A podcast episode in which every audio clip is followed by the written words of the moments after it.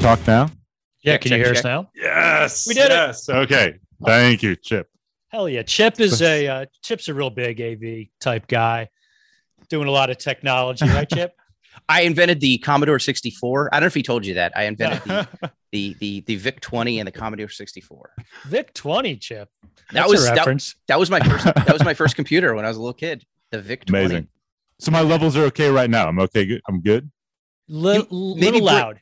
Yeah, bring it down just a little. Your Just your a- just your a volume down just a scooch, little a bit. scooch. There we go. A scooch down, like right there, maybe. That's Is that perfect. good? Yeah, Okay. it's good. Oh, awesome. I've got, you can't see it, but I've got this really. Ah, I don't know if I can lift it up. This old Yamaha. Oh, look at that. nice. Back in my garage band days in the late '90s. Great. Early. I don't forget when we got this thing. And just Very one old. last thing, if you could, could you just speak with a like a Cockney British accent Yeah. the entire oh, the entire time, with, and then we won't bother you again. That's oh, I man, I wish I could. So I, I was on a podcast recently before, like right before they started recording. The producer was like, "Don't pop your peas," and then of course this like gets in your Uh, head. That's all We're you like, think about, right? all I'm doing is popping my peas the entire time. I'd never been Feel- given that note before. feel free to pop as many peas as you want Yeah. on our podcast. We do it. We do everything possibly wrong, popping Pete. Well, Chip's a professional with the mic because he's a you know stand up comedian. He's Yes. speaking into me. I'm a nightmare. I just I pop everything. I s- I slur. I stutter. You know. You have the voice of a satin angel. It's- yeah. wow. You Well, guys thank- both have the the foam things over your mics. That's uh that's a sign The, the of a pea poppers, yeah. Yeah, The the- poppers. exactly. my peeps are coming in hot on this thing. It's unprotected. Yeah. Well, thanks so much for uh, joining us, Alex. This is very exciting. Yeah, thank you. man. I'm so excited. Yeah, yeah thank you. Yeah, we're going to give the official uh, Junk Miles introduction. We don't. Great. We're not some like crappy little podcast who just like says, "Here's Alex." We got to give you a professional introduction. We'll add music behind it, some sort of maybe like ska riff, you know, to get people really excited. Yes.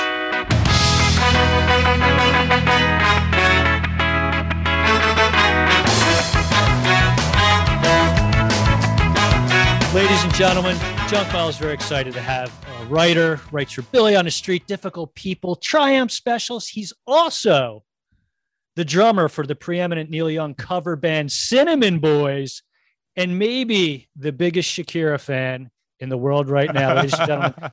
Alex Scordelis, how are you, Alex? And thank you for joining us. Hey, Jeff, Chip, thank you so much for having me on Junk Miles. I'm thrilled to be here. I'm doing well. Excited Excellent. to talk to you guys. Yeah, we're uh, you know, we told you Alex basically what we do on our show. We start off with a good idea where we talk about a, mu- a movie from our youth that brought us a lot of joy, that had an impact on our life that we, you know, can pinpoint and expound upon. But then we usually just go off on like one horrible tangent and it just kind of goes from there. Chip, is that wait. pretty much uh pretty oh, much I thought this on? was this was the podcast where we did uh, European history. Oh I have I have the wrong notes. Wrong I have notes. the wrong notes. Yeah, Oh, I no, apologize. Chip. so we're just gonna wing this one. I'm just gonna wing this one, Jeff. I'm prepared for whatever you'll throw at me. European history, movies from my childhood. I can roll with it. All right, good. I'm a pro. If you Uh, if you could just just if you could be careful, I don't want to give you notes, Alex. Just don't pop your peas. If you could do that. Just no, no I will peas. try not to pop my peas into my microphone. Alex, we've gone 57 episodes with no peas pop. So Ah. let's, just, let's just try to keep it. You need one of those like counters behind you, like days without a popped pea on our podcast. just and just erase. yeah. I had, I stole one of those. I worked when I, when I uh, worked for a, a beer delivery company. They had a little one in the warehouse. It said this many days without any accident. My last day, I loved it so much. I stole it. I was during college. I brought it back to my college dorm room for like two years, and it was awesome because it was just just fun to have. It's like there's been no, and then if someone like threw up in the room or did something, we just back back to zero, Back to zero. back to zero.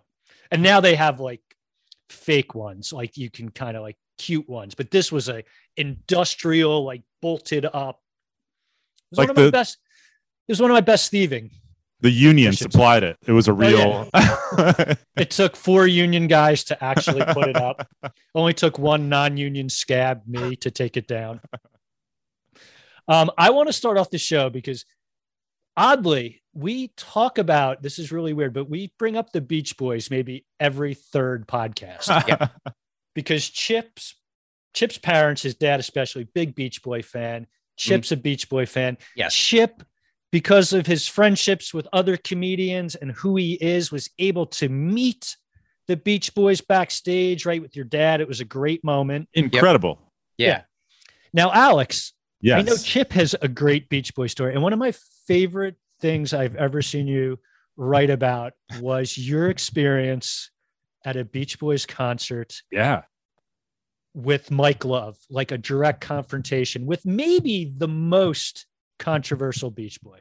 Yeah. So I, my dad, I'm sure similar to yours, Chip, enormous Beach Boy fan. I don't know about your dad. My dad doesn't care if it's Brian Wilson or Mike Love. He just likes the Beach Boys. Like he's there in the front row. One hundred percent. If they're playing Beach Boy songs, he doesn't care. He's there. So he'll. My parents live in Northern California. There's a venue there called the Mountain Winery, where Mike Love performs every summer, and my dad is there every year, no matter what. And I I love the Beach Boys too. So I Sure. I if I'm in town, I'll go along with him. Uh, I, a couple years ago, I took before the pandemic, I took him in Southern California to see Brian Wilson play the whole Christmas album. I love it. I'm a fan. So this is about I want to say 10, 12 years ago.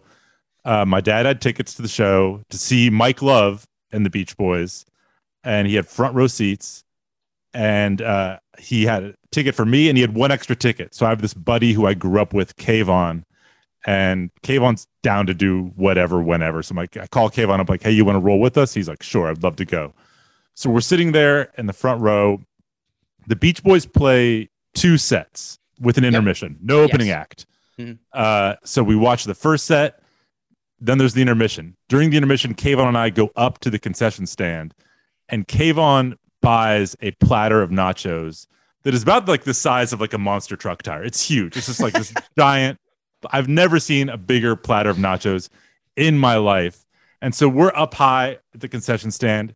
While as soon as he gets the nachos, we hear the Beach Boys start their second set. And I'm like, all right, Kayvon, let's go. Second half of the show. Let's go down there. And he says to me, I can't go back down there. I've got this platter of nachos. And I was like, what are you talking about? A, a super a Super Bowl size yes. spread. Uh, the giant, the biggest platter. I was like, the Beach Boys do not care if you're eating nachos in the front row.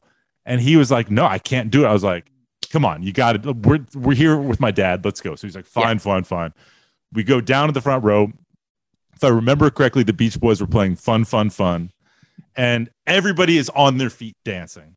And Kayvon is like, we're dead center. And Kayvon just like sits down and is like slowly eating the nachos while everyone was around him is dancing. And I'm standing, my dad is standing, so you know, moving to the song, and I see Mike Love zero in on Kayvon while oh he's singing. no! Just Oh, like no. looks down while he's singing and just like focuses in on him and just like glares at him with these like eyes of anger. And then as soon as the song ends, he's like, Hey, he's like, there's a guy. Mike Love says this. Mike Love says, Hey, there's a guy in the front row who is just shoveling nachos in his face while I'm up here singing. And he was like, Can I get a spot? And the, the house guy puts the spotlight to the, front of the stage. And he's like, Guy, can you take a break from eating the nachos while I'm trying to sing up here? and it's a super awkward interaction. And Mike Love turns to the drummer and says, like, hey, can I get a rag so this guy can wipe the damn nacho cheese off his face? Oh my The drummer tosses an unused sweat rag to Mike Love. Mike Love hands it to my friend, is like, wipe that cheese off your face. and he wipes the cheese off his face. Meanwhile, my dad still has that towel. My dad being a huge, Oh. as, soon, as soon as we walk out, my dad is like, give me that towel. It's like Elvis's. T- yeah. Yeah. And uh, yeah, for the rest of the show, uh, in between songs, Mike Love would check in with Kayvon about the status of the nachos, just horribly like bullying him, Yeah. Oh no! shaming him for eating food during And the you're show. the. di- And I'm assuming he blames you for allowing this to happen. yeah, he does blame me. If you know my friend Kayvon, if anybody out there knows Kayvon, he's just like. Uh, I don't want to be mean to Kayvon because I love Kayvon so much, but he's a little bit like Eeyore, and it's kind of like he's got this coming. like, Sure. He's one, one of those friends where he kind of expect you kind of expect stuff like that to happen. if it was going to happen to one of your friends, it Yes. was going to be Kayvon. It's going to be It's Kayvon. yeah, exactly. That's I- inc- that's incredible. I love everything about that story. Just because at that age, like, how old were you?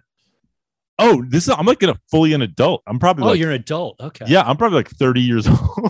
Oh my God, that's we're awesome. we're men at this you're point. men. We're, You're, okay, we're you're men, men. Men- Men. you're eating men nachos. Eating nachos. Out even not just being pushed around by Mike Love. Yeah, this is probably like 2010. So yeah, Oh, that's it's- I'm fantastic. guessing I'm about 30. I love that it. The song that preceded it was fun, fun, fun. Everybody's in he a great mood. Having none of that. you No. couldn't possibly have more Beach Boys fun, and then it, the last notes, and then it's just darkness. Darkness prevails. Chip, you being a performer, Chip, you would actually do. You would focus on that one weird thing, right? That someone is doing that no one else is doing. I've learned not to though, and that's why I, you know maybe Mike's just going rogue. Maybe that's that's the thing he's decided. But like that's something I used to do, or like whether or not I would say something about it, it would bother me. But if Kayvon was in the front row of my show, I would probably just be like, "That's he just he's not causing any any Right. like he's not hurting anybody. He's not causing any problems. He uh, is just enjoying some nachos and watching me. I'm not going to call it to attention because I don't know this guy. Maybe he's got some issues, you know. But Sure, Mike Love, yeah, on the other hand, Mike Love is he. Mike Love believes in three things. You know what those three things are? I'd love to hear it. Fun, fun, and fun. And if if something's getting away of Mike Love's fun, he's going to call it out. And I I I, I can't believe I'm saying this. I'm taking Mike Love's side now. I uh, I don't know how I, I've come. Chantry this is- pro Mike Love. this is this is this is like uh 12 angry beach boys right now like i've i've come around to the other side of the the argument Chip, But, you're uh, not the only one. I posted that story on Twitter, and a lot of people were like, one person was like, I was at a Rolling Stones concert once, and my friend was eating in the front row, and Keith Richards called it out. really And, and like, this is not like, an, like it's happened to other people, and people Yeah. are like, yeah, man, like if someone's trying to like do their craft, yeah. and you're there just like, you know, shoveling popcorn or whatever in your face, nachos, hot dogs, popcorn, like it's going to be distracting to that person. see here, here's the thing i'm going to defend Kayvon again because the venue provided that meal Yep. for him they There should have known. yeah. so that's that's something that mike love needs to learn how to deal with if he's bringing in contraband and Yeah. you know he he has a rotisserie chicken with him that he pulls out of his jacket pocket then Mhm. I'm gonna then I'm gonna say something. But if that's something that the venue offers, Mike Love's got to learn how to play above that. You play to the back of the room, Mike. That's you're 100 percent right. Yeah, I just I will yeah. say I will say this. One of my favorite interactions ever. I'm actually wearing okay. I'm actually wearing a Ruby Vroom t-shirt right now, which is a, an old soul coughing. Remember soul coughing from the Oh, 90s. yeah. Uh, Mike Doughty, the lead singer of uh, Soul Coughing, is great pr- solo performer. He- he's he's really good. I was actually in Jeff's neck of the woods a couple of years, five, five six years ago, in Ardmore, out right Mhm. outside of Philadelphia. Mike Doughty was doing one of those living room tours where Sure, like yeah, yeah. was like singer songwriter and they would literally play in someone's living room. They would set up this tour. So I got a ticket. My friend and I got tickets, and there was like 30 people in this small living room. You know, so it's a very intimate show. So this is not mountain winery, Northern Cal, where there's hundreds, maybe thousands of people and just one guy. Like Mhm. you can play over one guy, but there was, and we're all basically sitting on the floor in this living room. They moved all the furniture out, and you could tell the people who were hosting him, the the hosts themselves were very excited, but it's just they're sort of like rich friends who are just there. Totally. And there was just a guy, again, a middle-aged man sitting cross-legged on the floor, front row, four feet from Mike Doughty as he's trying to play this acoustic song, and he's just on Facebook and like Oh. tweeting and or like you know just like It's the worst. or just like texting. And Mike just stopped, like just stopped mid song and just stared him down and like just laid into this guy. Not even laid into it, but was just super passive aggressive. Like, really? That's what you're that's what you're doing. And like in that case, that guy was totally in the wrong. You're you're in a tiny room with maybe 30 people. Knock it off, put your phone away. But Kayvon is just it's it's I'm assuming it's an outdoor amphitheater yeah, kind outdoor, totally. Yeah. it's a beautiful night. He just wants to enjoy some nachos provided by the venue. I this is I'm back on Kayvon. Chip, we got it. We got a title for this this episode. Is uh defending Tavon. I love it. Chip, Defending Jeff, the and Alex defending Tavon. yeah. Here's a question: Since you brought that up, what artist would you like to see in a living room show? Oh my Let's god, say that's you a had- great question. Anyone, anyone in the world. Any, Oh, I. I think I might have an idea where Alex might go, depending Yeah, on what we talk about in a bit. But GWAR.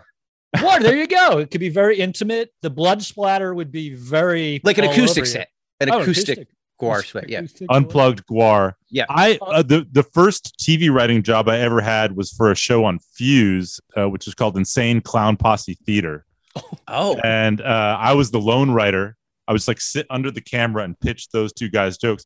But Oderus from GWAR, uh, our rest in peace, was one Yeah, of the my guests on the show. Amazing guy. I just wanted to drop a quick GWAR. I'm, I'm Oh, name I, dropping I GWAR will talk Yeah. more. a fun GWAR uh, a fun fact is that GWAR i learned around the country rents rented storage lockers where they would keep different sets of costumes so they don't Holy have to take their costumes in the bus with them Wow. they've that's- got you know a locker in new york locker in florida locker in california locker in denver like lockers around the country so they could continually tour and not have to haul those giant things Haul and I bet you that that stuff. was the idea of their manager, Sleazy P. Martini. Yeah. Wait. Now, did you did you say it was an insane clown posse show, like with the gentleman from yes Insane, yeah Vi- with uh, Violent J and Shaggy Two Dope? Exactly. Yes, it was a show called Insane Clown Posse Theater. It was the two of them watching current music videos, uh, Oh. very like Mystery Science Theater style. where they were in yeah. a theater and they would watch whatever the you know top of the charts that week was and How- would comment as they. How were they to work with? amazing! And also like it was very humbling for me because at the time I was like an Upright Citizens Brigade writer. I Mhm. thought very highly of myself. I walk into this, this is my first writing job. They were so much funnier than me. it's so humbling to be where it's like, oh, these guys can just crush it when they are so funny. That's really ahead of its time because right now, YouTube channels, young hip hop kids watching old Mhm. rock videos or just Completely. basically a disparate group watching something different. And re- well, I guess they're called like reaction videos to Yeah. like, hey, two young hip hop kids are watching a, um, A Phil Kate- Collins video. Yeah, Kate Bush, you know, video running up that hill. Yes, it was exactly and exactly. And so like, what was funny about it is that it was you just like cold show them whatever like uh Shakira Rihanna Right. video. Uh it would be and they would always like dunk on whatever the video was.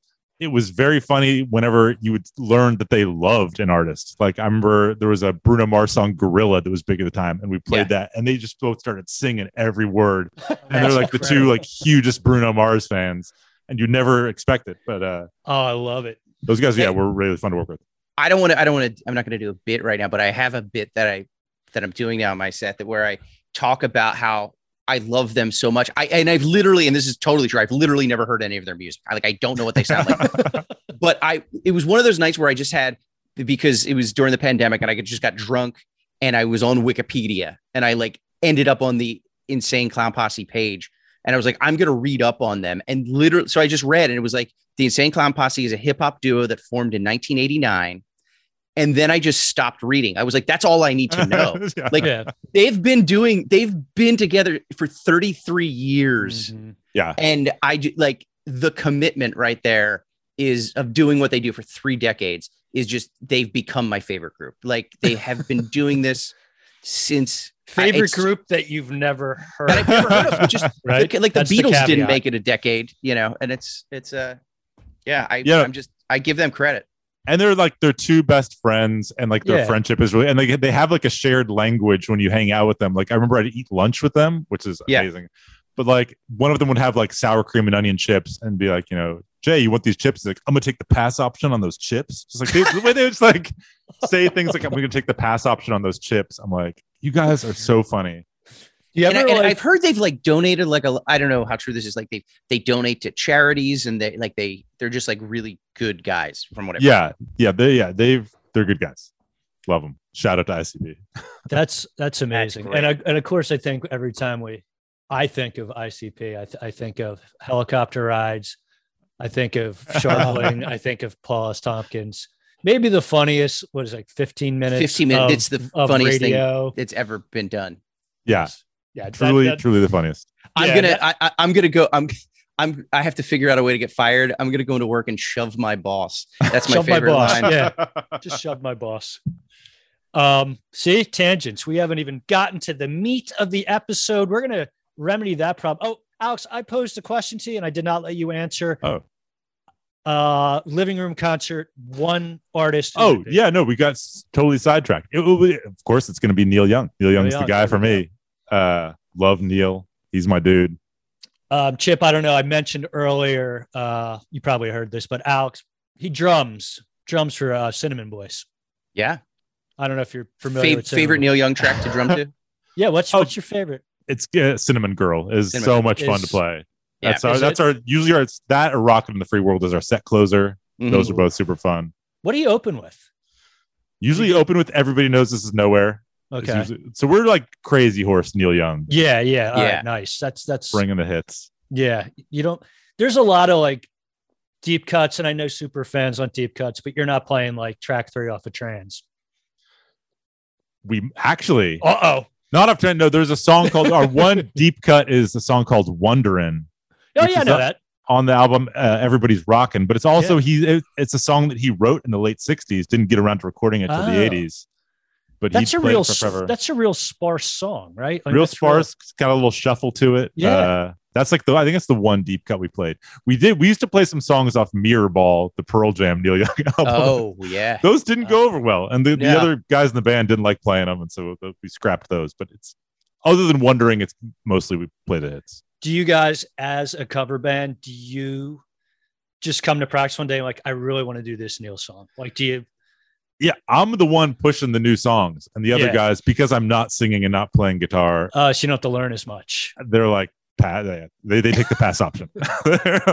Like, I'm gonna take the pass option. I'm playing Powderfinger today. Like, okay, fine, guys. oh i tell the powderfinger story this little dumb powderfinger story but it wrecked me as a kid and it made me feel great as an adult when i was a kid i always thought the line was when the first shot hit the dog i saw it coming and it and i love that album like that was a perfect album and it wrecked it, i would tear up i would get so goddamn sad every time and literally i was in my mid 30s and i'm like i want to check the lyrics on something else and i'm like the doc The oh, doc, the first yeah. shot hit the doc the doc. the dog didn't die I would be with you too. Like if if somebody if there was if a dog got shot in the song, I would write off Neil Young. I'd be like, no. no If I if I watch a movie, if like anytime animals are harmed, especially a dog, I'm like, done. So I, I yeah, I'm, I'm glad you were able to rectify that and learn what the real lyric is. I, I recently turned off a Wes Anderson movie. Some of the Oh. little kids dressed as uh, like Boy Scouts and Indians, and they just killed the dog. He Like, kills bu- dogs all the time, and it's I didn't realize that. infuriating. He really does. Yeah. He, People I don't know get- what his issue with dogs are. It I, I happens love in- Wes Anderson, but yeah, Same. that, that really bothers me. He has uh, He probably Uh, got bit when he was a kid, and it's got this like, score to settle. yeah, Yeah, Yeah. Royal Tenenbaum's dog dies. Moonrise Kingdom, Oh, that's right. Grand Budapest Hotel. They kill a cat. I'm like, In "Ugh." uh, in in uh, Life Aquatic, uh, that he he like smacks a dog really hard. yeah, Like, he like uh, yeah. It's a wow. that that's a whole. That's that's actually like a slate podcast, like a real highbrow podcast to be Mhm. like, like an Ira, Ira Glass voice type guy. Like today, we're going to delve into why so many dogs are the victims of Wes Anderson movies. It's a cancelable offense. Yeah, Yeah, It right. really is. Yeah, we can't handle this. We we we need another podcast to do that. We we can't. So, Alex, this is what I love. I love finding out about people we like, people who make us laugh, what makes them tick, and that's kind of been the genesis of of the where we've been taking this podcast recently. And when you picked Captain Ron, I was so excited because I'm like, I remember that movie. I'm excited to watch it again, and I would love to know why it was so important for a young Alex. Please tell us. Oh man, so I looked up this movie came out in 92 in September. I don't think I probably saw it until the following summer. So I like the way I would watch movies as a kid at that age is um I'm Greek and my parents all their friends are Greek and and during the summer the first two weeks of August everyone would go up and all these Greek families would rent a condos around Lake Tahoe and we'd all and all the kids at night would like cram into a room and watch a movie together. Um, UHF was a big one, and I know you guys already did UHF. That's the number one requested movie of Yes. everyone, from Maggie That- Sirota to like everybody's like, "Damn it!" yeah, UHF was it the one like Perfect film.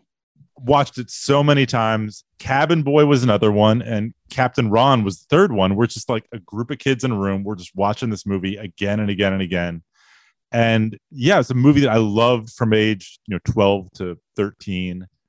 And later in life, like when I went to college, it became this movie where like you know in college sometimes you'll be like meeting random people, and you're talking about meaningless things and like Yep. it comes up to like oh what's a movie you love and you somebody would say captain ron i'd be like you're gonna be my best friend. Like, you are your, your head immediately goes, oh, it just becomes this thing of like and it, there's something about it like it's a comedy it's got martin short who i love it's an adventure movie. Mm-hmm. it's got pirates and like yep.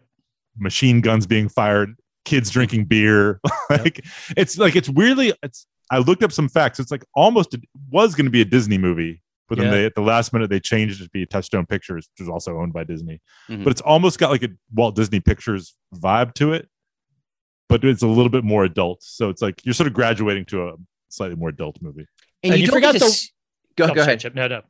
I was just gonna say you don't get to see that as much anymore. It, where it's that it's a comedy, but there's I don't want to call it an action. It's an adventure. I would call it like yes. it's a comedy adventure movie where a bigger budget. Like you're not gonna see that as much anymore, which is a shame. You're gonna see like a a dry Wes Anderson, which I love. Again, Wes Anderson, or it's going to be a comic book movie where it's you know a billion dollar budget. There's not that. they- I, I feel just those those comedy adventure movies. You don't you don't see as much anymore. And I I think you do both forgot to mention that it's also extremely horny, a very horny. yes Yeah. no Yeah. there's it's yeah there's there i know like i listened to the spaceballs episode with maggie and like yeah there's jokes that went over my head as a kid there's a joke that kurt russell or a line that he says like oh they're playing hide the salami Yeah.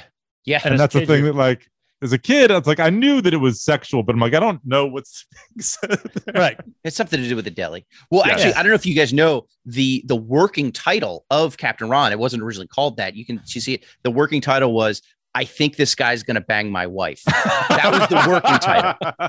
and then they're like, you know, we should, even though it is it is Touchstone, it's still sort of tangential. Let's call. Let's get rid of that that title. that's the vibe through like most of the movie is martin short's fear that this guy is gonna bang his wife or daughter, either. or daughter Yeah, it's Yeah. like crazy 50 50 at what one. And you're like, oh boy. yeah Yeah, they really, for a Disney owned movie, I could see why they moved it to Touchstone, but it, it really did come close to like, oh. And there, you know, there was, it's a PG 13, but there was partial nudity. You saw, you know, some, some of Mary Kay Place. Is that who the woman is? Some of her intimates, you know, in the shower scene. yeah So it was a little, but you know, it was very they're they're very amorous towards each other, like um, which it's so weird because I don't expect I never really want to see Martin Short, who I think of, I never want to see him as someone who has sex.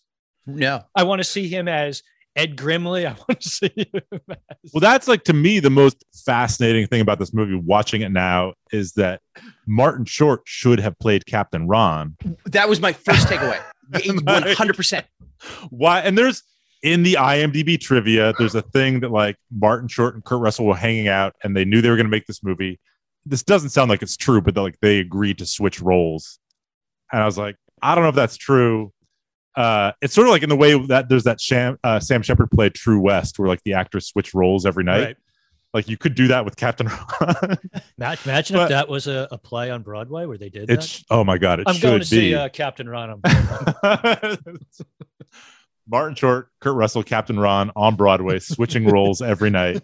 I saw, uh, yeah, like I remember, like um, Matthew Broderick and Nathan Lane would switch roles in The Odd Couple. oh wow. Okay. Uh, so it's a thing that's done, and they did that apparently on Captain Ron. Um, yeah, because the the Martin Short role, as I watched it this time, he's kind of a wet blanket and like Yeah. He really is. just a bummer.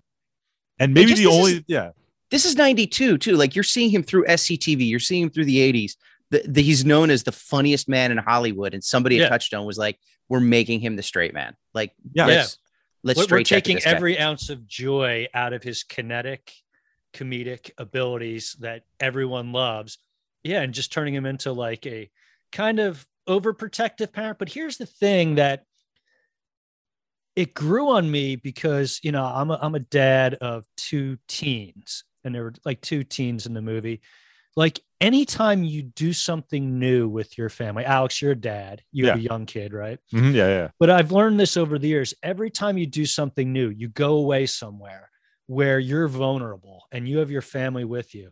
Man, it's all on you.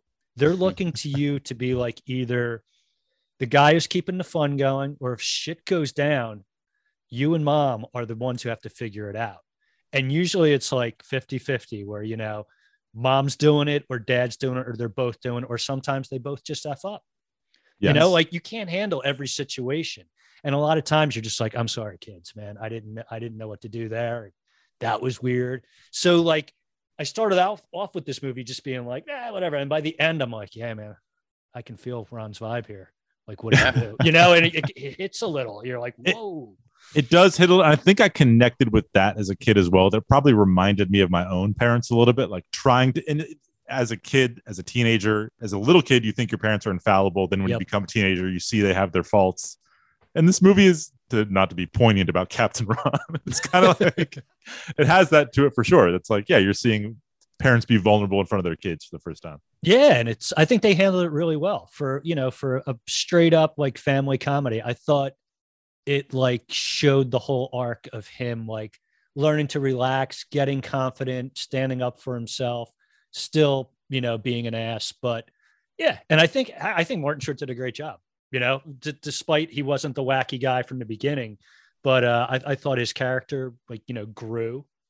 Yeah, And- he's really good in this movie. Uh, last year, I read his memoir, which is a really fun book, and I never really thought about it. He writes about it in the book, but like at the peak of his fame, he never had a hit. No, Like there was never a blockbuster breakthrough movie that he was in. Captain Ron was a flop, pure luck. Even Three Amigos as a cult, and that, cult that Yeah. now was not a success. Inner Yeah, like so- space. yeah.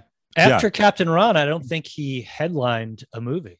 Like he No, he, yeah, yeah. he wasn't the main like male lead in any movie after that. You know, he was in one before and one after with Steve Martin with the uh, Father of the Bride movie. Father of the Bride. But then he was just always like the guy, the the other guy. You know, like Interstellar. He was He's the utility other guy. Yeah, you Yeah. come in and just be hilarious and shoot the scenery, and he's great. But don't you think like that's kind of how I like him? Like mm-hmm. because when you thrust a guy of his comedic ability to like really helm a movie, you've seen it like when they like Dana Carvey, nowhere near you know Martin Short, but like when they threw him like Master of Disguise and stuff, where he's just the main guy. No, No, doesn't I work. can't do it. I do that to your point though. I do think Martin Short pulls it off in this movie. It's interesting that this movie was. I look like Rotten Tomatoes. It's like twenty percent or something. Yeah. Critics hated it. Easy audiences pre- hated it. uh, but I still loved it from, as a kid. Like you're not aware of reviews or whatever. I really liked it. Oh, a quick side story that makes me laugh whenever I think about it. When I talked about like college and having friends who loved this movie, I had a friend in college, uh, Kyle von Hetzendorf, who I played music with, and he lived in a house. We went to college at UC Santa Barbara, and uh, he lived in a house that was owned by a guy who also owned the hipster bar in town. And one day there was a burglary at the house, and the burglars took everything all the TV, DVD player, stereo, everything was cleaned it out. Took their entire DVD collection except Captain Ron. What house was like empty except for Captain Ron.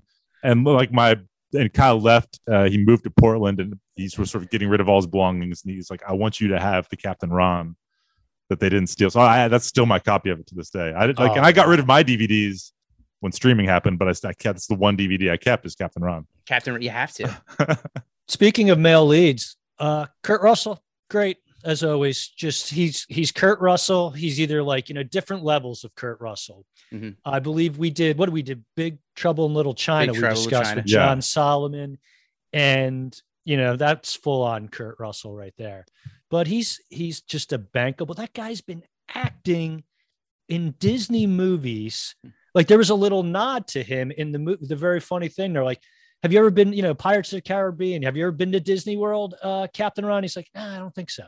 You know, that was a little jab, Yeah. being like, Yeah. "Yeah, I, I've only spent like my whole teen years being in Disney movies."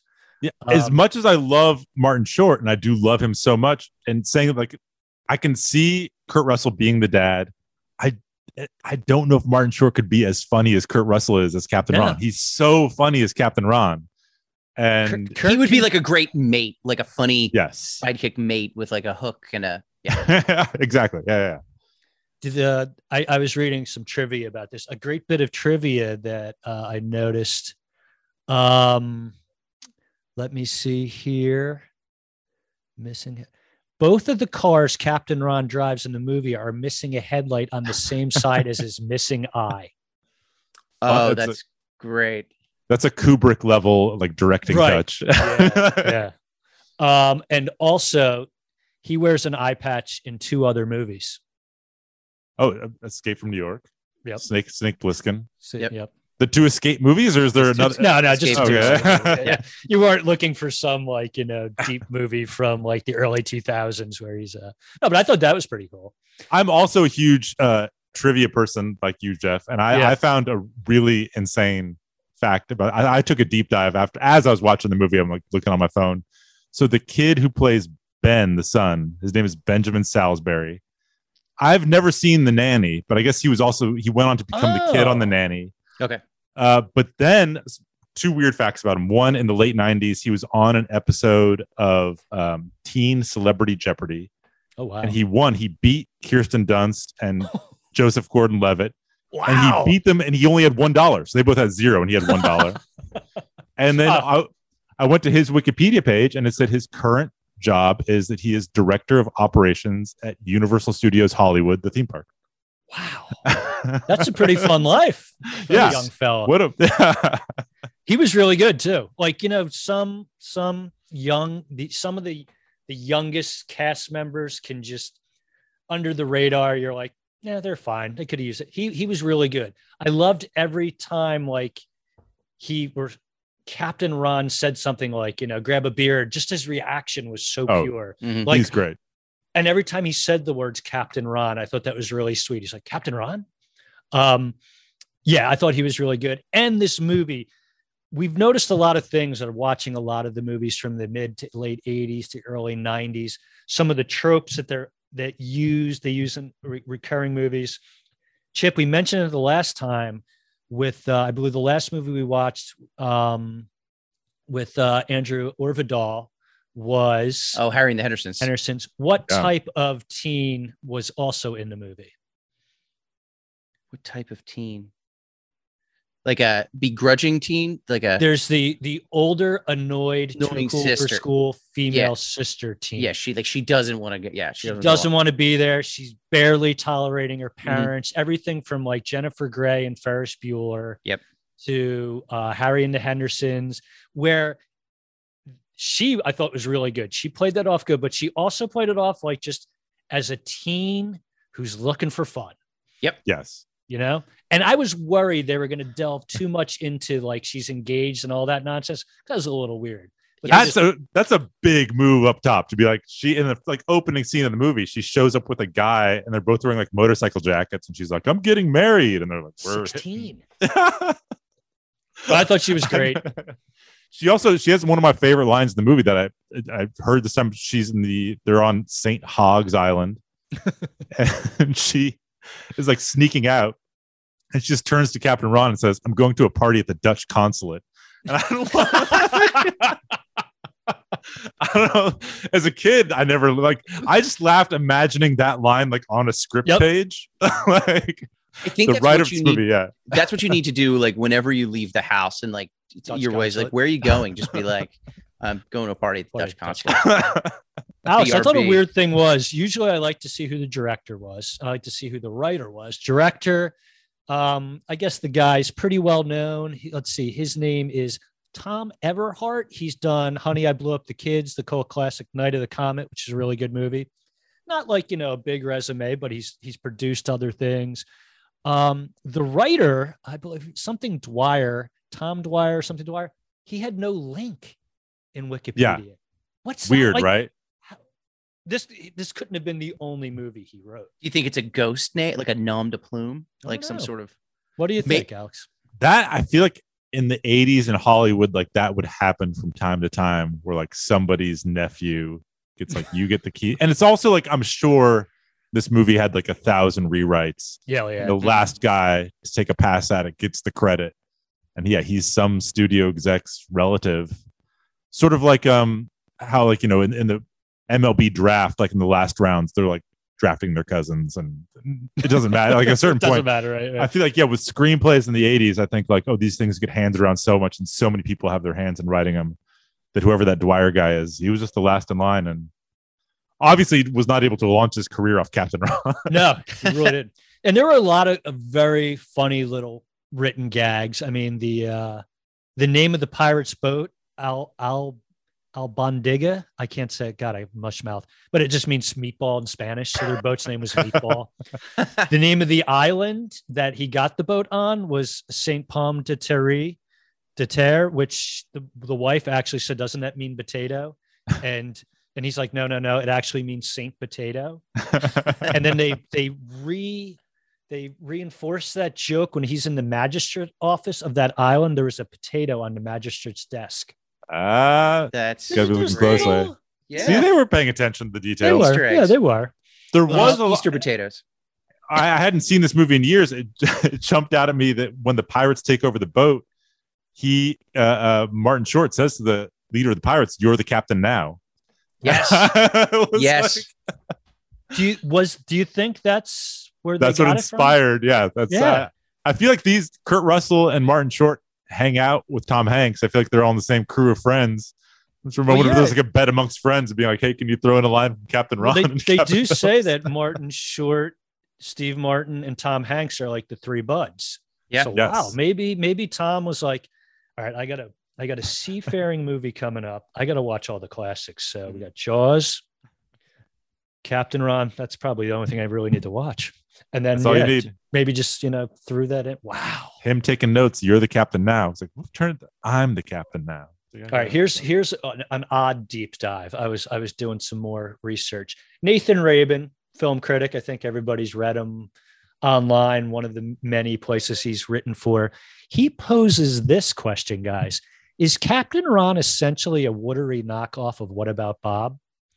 Which not, not so coincidentally was also a touchstone release, very successful one. Both films center on an uptight, control obsessed family man, Richard Dreyfuss, um, whose dull, ordinary lives are turned upside down when they come in conflict with an eccentric kook their families embrace as a replacement patriarch. I would agree 100% with that. Does wait, does Captain Ron come before What About Bob? I don't know. I think I it does. does. I feel like I think- what about Bob comes out I want to say 92. I'm gonna 93. is yeah. Yeah, I But think no, there definitely it, it is the same trope of 91. What so what Ooh. about Bob? Ah, first? okay. So this is yeah. they're probably in development at the same time. Yeah, yeah. But no, I, I totally agree with Nathan Rabin's take that yeah, that's the it's the uptight dad learning to embrace and love life via an insane person. Either Bob or a Captain Ron. mentally unstable person who before uh, you know psychiatric drugs was just on his own Yes. trying to not die and you know live his life wow And I, I don't I'm not a person who holds grudges, but Nathan Rabin did write a negative review of Insane Clown Posse Theater. oh what a dick oh how dare Then. I, I then I, I- res- I rescind my uh, agreement with him. it seems like a, he wrote a book about ICP. did he really think- I think so. Yeah, is he the same guy who went who's the guy the the film writer who got into Phish like he decided to become a complete he was an av guy writer I think it's I think it's the same book. I think it's the same guy I, yeah. I think Nathan Rabin in the same book writes about becoming an ICP fan, fan and a Phish fan. Okay. Mhm. Um, he wrote a thing for the New York Times about Insane Clown Posse Theater that he felt like they were selling out. I was like, Oh, not selling To out. this They're day- expanding their brand. They didn't do anything day, wrong. I remember that review. Wow. But no, Nathan Rabin it seems like a great guy. Guys, now we know that Martin Short, we discussed some of his movies, um, but you know, there were some lesser known Martin Short projects. Would you like to hear about those? Oh yeah. How about like, I- I'll let Alex go first. I'll just read you a synopsis of one of his movies and you see if you, if you can tell the title. All right. So this one, Marty plays an experimental robot in a lab that is electrocuted and suddenly becomes intelligent and escapes. Because he's wait, he's he becomes a robot and escapes. This is real. You're not doing a bit here. Might be a bit. becomes okay. Well, okay. Oh no, no, no. Okay. Yeah, yeah. Becomes a robot and escapes. What's the answer? It's uh, Martin Short Circuit. There we go. There I it. There it is. I think we know where we're going with this one. okay. Chip, would you, Chip, would you like one? Uh, yeah, absolutely. Give me Uh, a real one. A oh, real really? one. This is, oh, this is a real one. okay, Uh, good. 2006, a supersized Marty bets against the U.S. mortgage market. In his research, he discovers how flawed and corrupt this market is. Would that be the big Martin short? It's 100% movie, The Big Martin The Short. big Martin short. Yeah. I- that that good was a job. good one. I I need a real one now too. Give me give me a Oh, real you'll one get a real one. time. Yeah, I, was, I can't just give Chip the real one. Uh, all right, here's a good one for you. Uh, oh boy.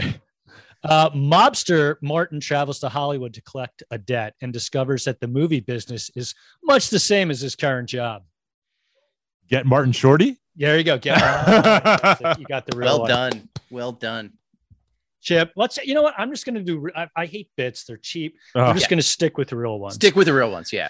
This is a kind of recent one. Astronaut Marty becomes stranded on Mars after his team assumes him dead, and he must rely on his ingenuity to find a way to signal Earth that he is alive and can survive until a potential rescue.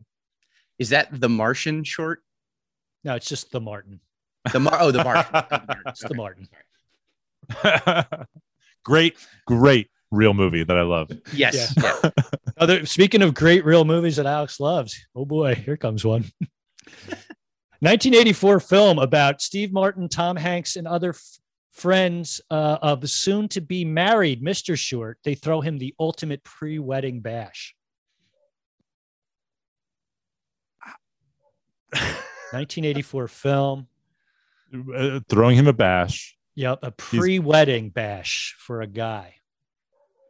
Chip is losing his mind over. here. He knows it. I'm gonna I think I got it. You- you Take take it away. Yep. Take, take your time. No Chip. You go. I'm I'm I'm passing. Okay, I'm gonna be honest with you. I'm embarrassed to even say this. Yep. Uh, I I, be- I believe you're looking for the for the movie. Did you get it? Did you get it? Go. I, I, Go. the Bachelor Marty. Bachelor Marty. It's just Bachelor Marty. Bachelor Marty. was able to You- read Chip's mind. Yes, There it yeah. Chip was Got very it. excited. All right, you guys, you like you guys both like movies. You both like alternative indie rock.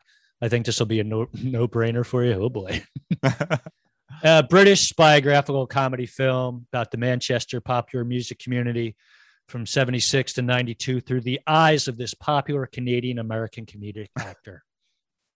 I got it. That's Yep. 24 hour Marty people. 24 hours. oh boy. That's a, good- a classic doc. Classic. Just Yeah. everyone loves it. Uh, Chip. When Martin Short's college money is stolen by a crooked hip hop music promoter, his solution is to stage the mother of all pajama jammy jams. Is that House Marty?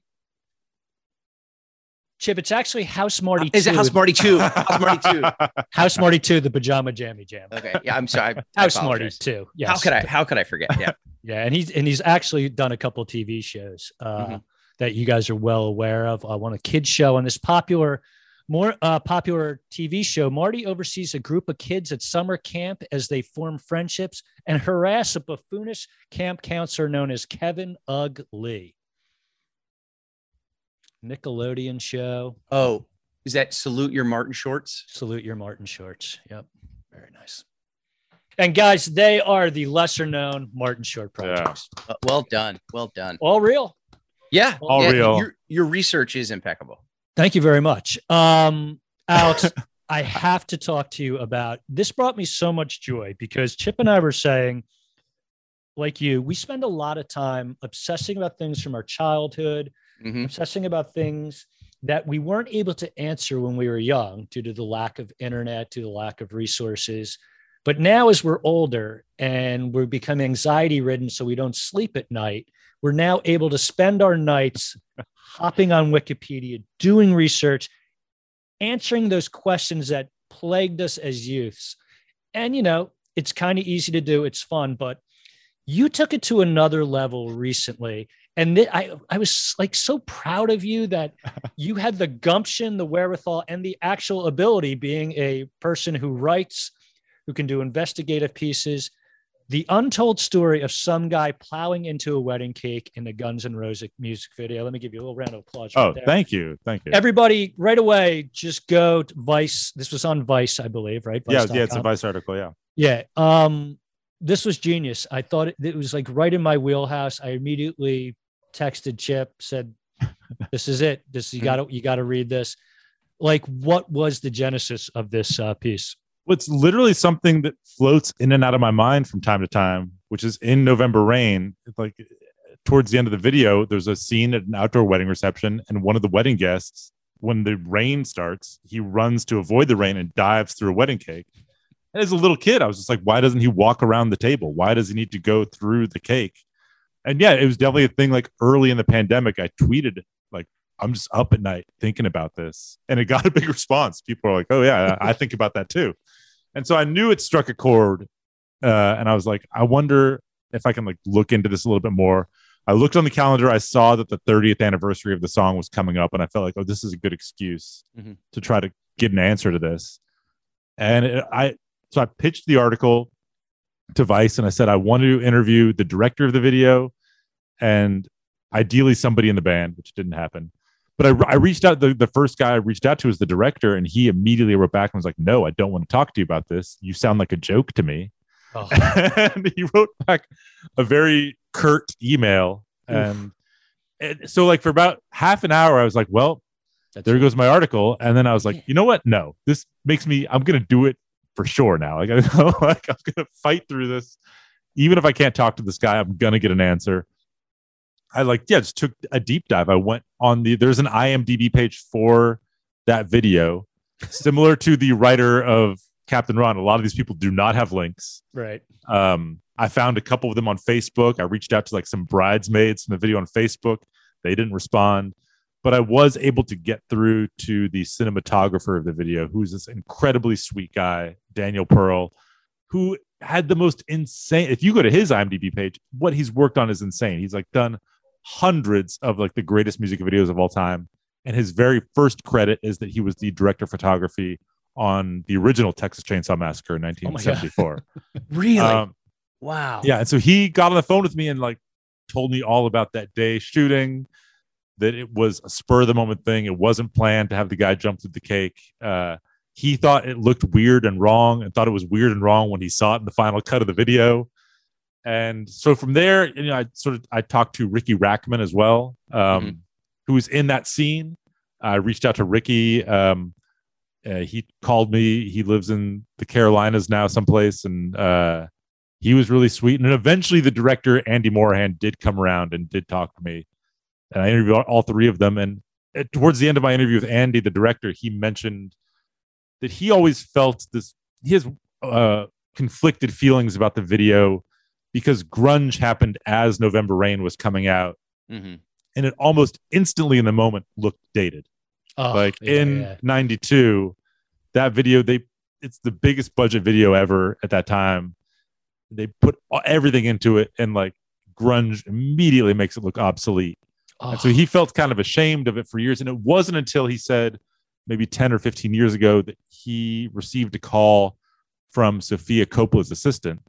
And she said she wanted to she was looking to buy any memorabilia or storyboards from the video. And it was at that moment he's like oh maybe this video did have, have had an impact on you know people which is crazy to me because it, it has like 2 billion views on youtube. So clearly like Yeah. people enjoy it. Um so long story short then i reached out to sofia coppola and got some quotes from her. And yeah she's a big fan of the video loves guns and roses loved november rain. It was a, yeah so it, it was a fun story to write yeah, and we don't want to gi- uh, give away the ending. You have to read that, people. You have to go look for the untold story of a guy plowing into it. But it's just, I love the mind of a young child, a young Alex, where he's just like, this doesn't make sense.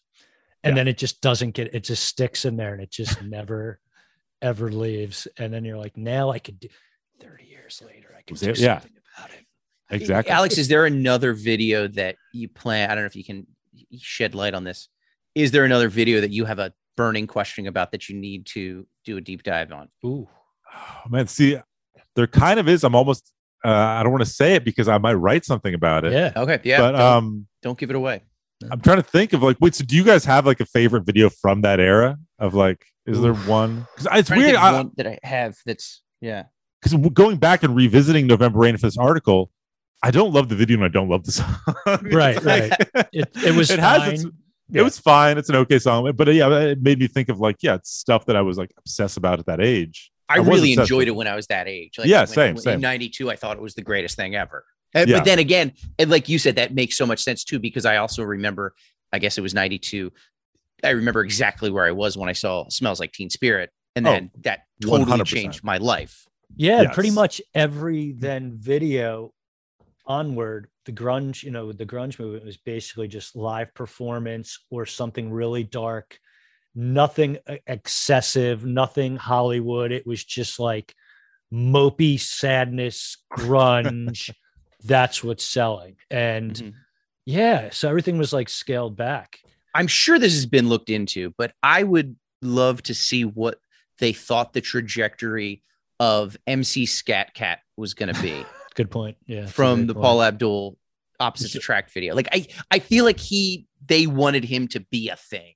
He was going to have his own show on Fox. He was going to have Mhm. a breakfast cereal. He was going to Yes. be all of those like, things. Yeah. like the next Spuds MacKenzie, like they're just Mhm. going to branch. I love that the idea, Chip, that where it's just like, well, this movie is going to come out, it's going to be huge, so we're just going to sign Skat Kat to a three picture deal. Mhm. We're already greenlit the sequel video, so it's just going to. Yeah, There's no way we're not feeding gonna- yeah, the machine is just to keep rolling. The scat, the skat kat machine. I posted a thing a while back about late at night. It just always made me laugh and like you know like one of the the hair metal guys just like you know everything was great until grunge ruined it. So I went to Wikipedia and I collected I believe twelve quotes from hair metal guys blaming grunge and the demise of their career, and it's really pretty much they all just say the same thing. It's just like and then we put out this album, which we thought was great, but the record company's like, screw you, grunge is here. This is when we are hitting our high watermark, but no one wanted to hear it because of Pearl Jam. Like, every- That's, I mean, I think to me, the highlight so far of 2022 is the feud between Nikki Sixx and Eddie Vedder, oh, it's so great. and which has my favorite quote of the year, which is Uh, Eddie Vedder started the feud by saying how much he hated Motley Crue in a New York Times interview. And then Nikki Sixx fired back by saying, Pearl Jam is a brown haired band for brown haired fans. And I was like, as a brown haired person who enjoys Pearl Jam, I was like, you nailed it. Yeah. Yeah, like I really want to take Pearl Jam's side on this one. This is another Kayvon Mike Love situation where I don't know whose side I'm going to take. That's a great clapback. That I, was it's a good clapback. I, s- it's, I mean, like, I'm not a Motley Crue fan. I Me do neither. see both Yeah. sides. I don't think Eddie Vedder needed to take a swipe at Motley Crue. He also, No. like, he in his criticism of Motley Crue, he's like, you know, they had all these like fans who were like Heather Locklear. And I was like, why do you need to slag Heather Locklear here also? It's Yeah. Eddie, come on. Yeah. Um, but I, I enjoy that they're feuding. I like that they they kept it going for a little while. These old men. I love um that when when you like you get guys like Tommy Lee and Nikki Sixx, whoever else is in the band, Neil Neil, whatever his name is, like they're not inherently funny people, right? Or but they're they're funny. You know, they have enough people around them who will laugh at stuff they say. You know, mm-hmm. they're, they're Yeah. but I remember I was watching an old like Cribs or something, and it was Tommy Lee just going through his house showing everything. This is a thing that stuck with me, and it just bothered me so much. He's like, Yeah, so this is the house. You know, we were like, you know, my wife, we all hang out and stuff. But when I want to get away, you know what I do? Come here, come here. He goes, This is a little place where I like to have fun. I call it Tommy Land. I'm like, that's that's the fucking best thing. Your den of iniquity, your, your man cave, the best thing you could call it is Tommy Land. And Yeah. he goes in, he's just like, Yeah, see, this is where I got my drums, got my music, pool table. And then like I don't drink because I can't anymore. So I just have my own uh Starbucks like espresso machine. And I'm like, yep, Tommy Land seems pretty cool. Tommy Land. Thanks. I'm like, that's that's what that's oh that's why I knew then that's when he showed his true colors, guys. He Mhm. not that creative. No. Yeah, no, no, no, not in any way. Yeah, Although so you, you did you didn't mention though. I mean, it wasn't the greatest joke, but while they were following him in that interview, he was in a uh, 360 degree spinning machine. oh yeah, so the whole having Tommy Land, the whole Rotates. Tommy Land did this. too. right, I'm right. not- so let's let's I'm not credit where credit's that. due. Alex, you're a Pearl Jam fan. I am a Pearl Jam fan. Would you see Eddie solo? Like, is that something you would want to do? Or No, I think no, no, no. I take that back. I would. I don't think I've seen Pearl Jam in probably 15 years. Um, but I, as a kid, I saw them a lot. Um, Yeah. the so- first time, uh, the first time I saw them was um, I was 14. Uh, Oh, wow. it's 1995, and they were playing in San Francisco Golden Gate Fields, Golden Gate Park, uh, the Polo Fields, and Eddie Vedder started vomiting like five songs into the set, just like spewing vomit, and they he had to walk off, and it's, it was the it was Pearl Jam's biggest show to date. There were like 60,000 people there, and uh, he walked off after five songs. Neil Young came out and finished the set. He, Neil Young was hanging out. He's like, "I'll come out." It was an unfortunate. It, was- it was cool because you could see Neil Young, but the the sixty thousand people wanted to see Pearl Jam, and there was a lot of booing. And you were just sitting there eating your nachos, right? Like, Right. oh man. I was there with Kayvon. I was there at that show. What was Kayvon eating? Oh my god, I'm sure it was nachos. and then, oh, so this is, I mean, I guess the funny side, the end story to that. So a year later, Pearl Jam came back to play a makeup show in San Jose at Spartan Stadium, and K, uh, because we're only 15, Kayvon's mom brought us. So I went with Kayvon and Kayvon's mom, and we stayed about six songs into the set. She turns to us and goes, "Okay, you guys saw Pearl Jam. Let's go." Which Which, like, Kayvon, come on. as a parent now, I respect that so much. Be like, okay, you saw him. Let's go. You got the you got the gist of Pearl Jam. You got the Yeah. gist. You Oh saw the first God. six songs. You know what they can do. Let's, we're going home now. I was like, topic. Here's topic for you. Best concert a parent ever brought you to, oh, so I, whether uh, it's your own or uh or Kayvon's parents, either one. well, yeah. When I was um about eleven or twelve, I loved Nevermind from the second it came out. And I was eleven years old. It was the first CD I bought. And around '92, Nirvana was playing New Year's Eve at the Cow Palace in San Francisco, and I asked my dad to take me, and he said, "Absolutely not." Oh, He said, you, oh. he said, you're 11. You cannot see Nirvana at the Cow Palace. I'm not taking you.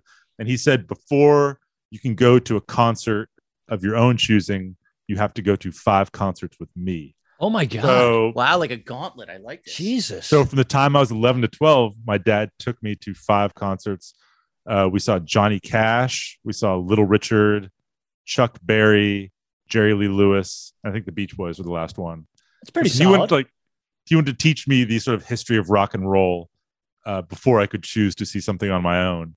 And I love him for it. I uh, I never got to see Nirvana.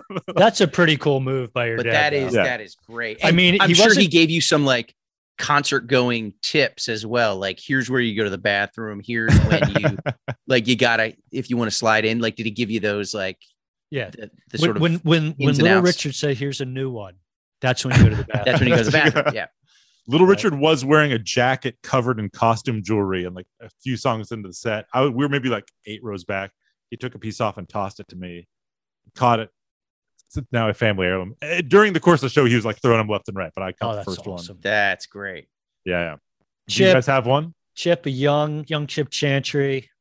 So I don't remember who drove us, but I remember I skipped my homecoming dance freshman year of high school because my friend and his older sister and my brother went to the Valley Forge Music Fair to see C+C Music Factory perform. I wasn't really interested in going, but I was like, I'll go to do this. But I will say the the one that uh, uh, the not being allowed to go to Nirvana one reminds me of this. My dad would sometimes get he worked in the food business and sometimes he would get like uh like box seats at the at the Spectrum in Philadelphia, like for like Sixers games and stuff like that. And they really didn't use them that much, so they would throw my dad tickets like, "Hey, you can just have the box for the Flyers game tonight," and we'd go, and there'd be like it would just be us. And he came home one night. I was a I was a senior in high school, and he said, "Oh, I was offered box seats for tonight." But I didn't think you would be interested. Oh no. So I I turned them down. I was like, oh, okay. You know, I don't know if I need to see a Sixers game. He's like, oh no, it was for the Grateful Dead. Ah. And I was like, oh, I would have loved to seen that. And uh, Jerry Garcia died uh, like nine months later. Ah. And I was like, He I died have had- during that show. I could have had Rolled box over. seats. And like we weren't like a fancy people where it was like all this highfalutin stuff, but that was like one thing that like Yeah. was really nice. And I could have had a, a- like a super box to go see uh, the uh, Next the morning, you wake Dead. up and they're like, Grateful Dead show last night at the Spectrum. Jerry Garcia in the 14th minute of his gu- guitar solo during Bertha keeled over and never got back. It's like, Dad. How about you, That's- Jeffrey? Uh, I'd say probably the best. My parents on a frigging school night I talked about this on the uh, prior podcast for another reason, but we're like, we want to go see Rush. And that's my brother is a huge Rush fan. He was in a, a metal cover band that played Rush and I loved Rush. And my parents were like, yeah, we'll take you. We'll, we'll just go up. I grew up in central Jersey, Alex. So it wasn't that far. They're like, yeah, we'll drive up. Mom and I will just go get dinner and do something while you're at the show. And it's just like a perfect night where they literally dropped me, my brother, and my best friend Don Nice off at the, right in front of Radio City Music Hall.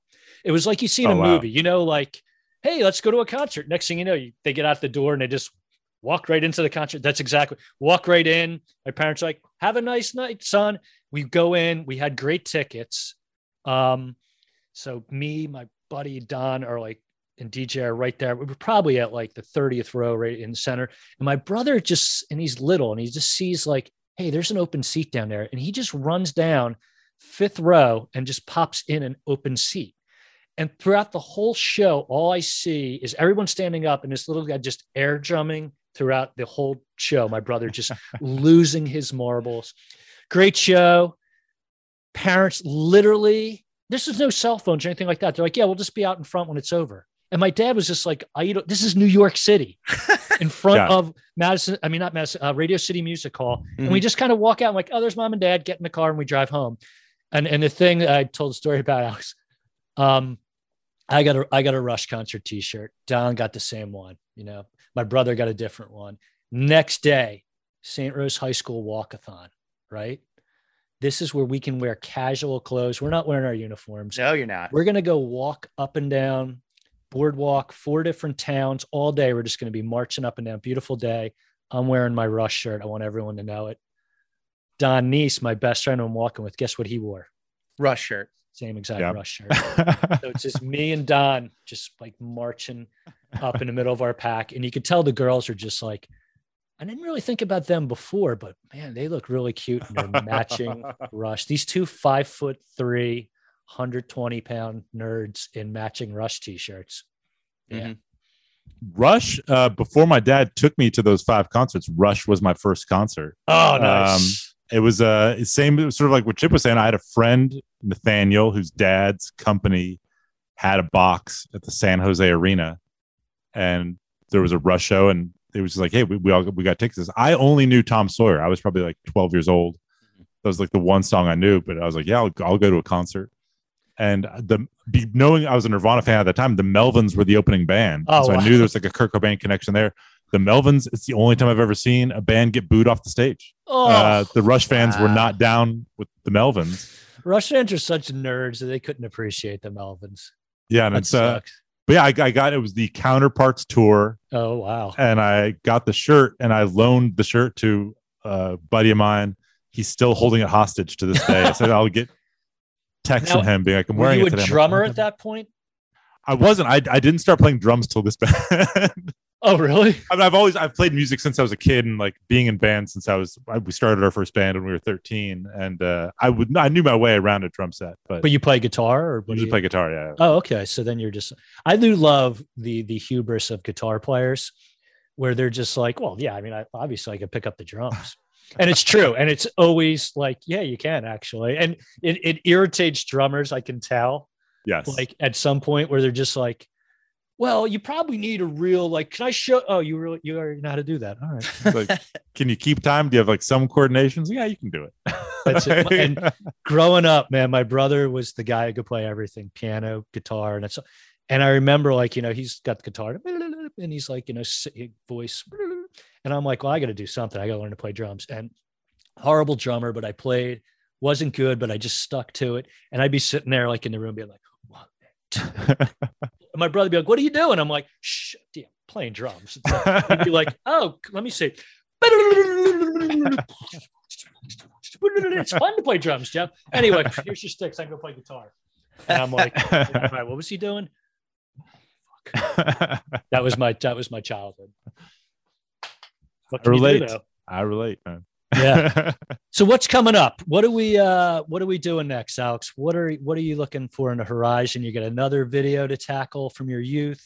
Uh any other projects? Yeah, nothing I can really announce yet. I can think of. I'm working on another article that'll probably drop in uh, mid May. Nice. So I'm, I'm working on it now. Um, keep a lookout for that.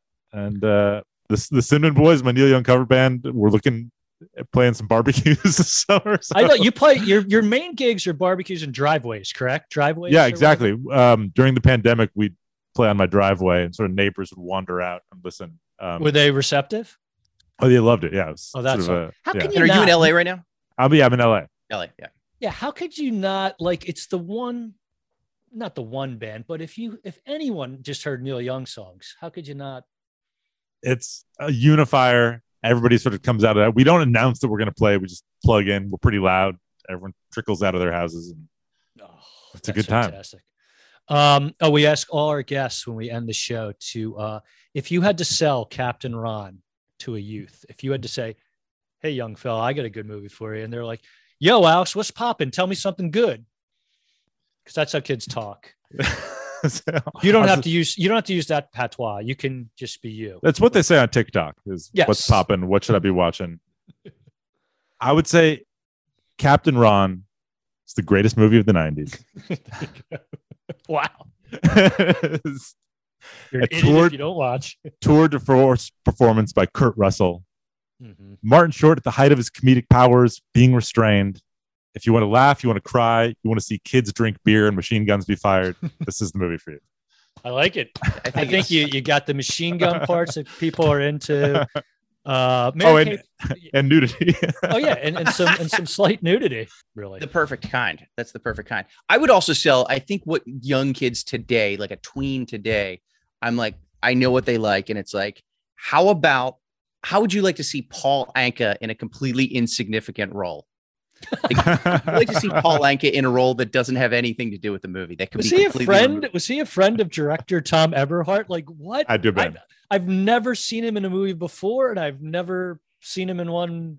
Just And, and- and it was like I thought he was going to be the the villain at Yeah. first, like oh he's going to be the guy that they're he's going to try to swindle him out of a boat, and then it just he just Yeah. didn't have to he didn't have to be in the movie at all. there, there was no. I, there's probably cutting room for a good solid ten minutes of him like conniving or doing some Mhm. like something you know that's that really gonna set something in motion, and they're just like, we want to keep this to an hour forty. Yeah. like the attention span, and that's another thing, Alex.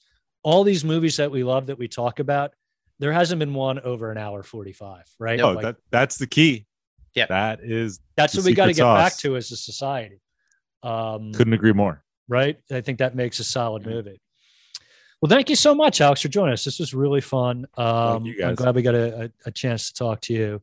Um, you can follow Alex at A L E X Scordelis. Am I pronouncing it correctly? You are absolutely correct, pronouncing Yep. it correctly. Yeah. Scordelis. S C O R D E L I S. You can catch Chip. You have some shows coming up, my friend. This I'm going to put this out tomorrow. I'm going to just say, Okay. hey, work, right off the table, like a cat knocking work off the table. I'm going to get this podcast up so we can see Chip Chantry this Friday in Philadelphia. Correct, Chip? Yeah, at the uh, Crossroads Comedy Theater, uh, running It's an Theater hour. Week in Philadelphia. It is Theater Week, part of Philly, Philly Theater Week. I'm doing it. So What, April uh, Fool's Day this Friday.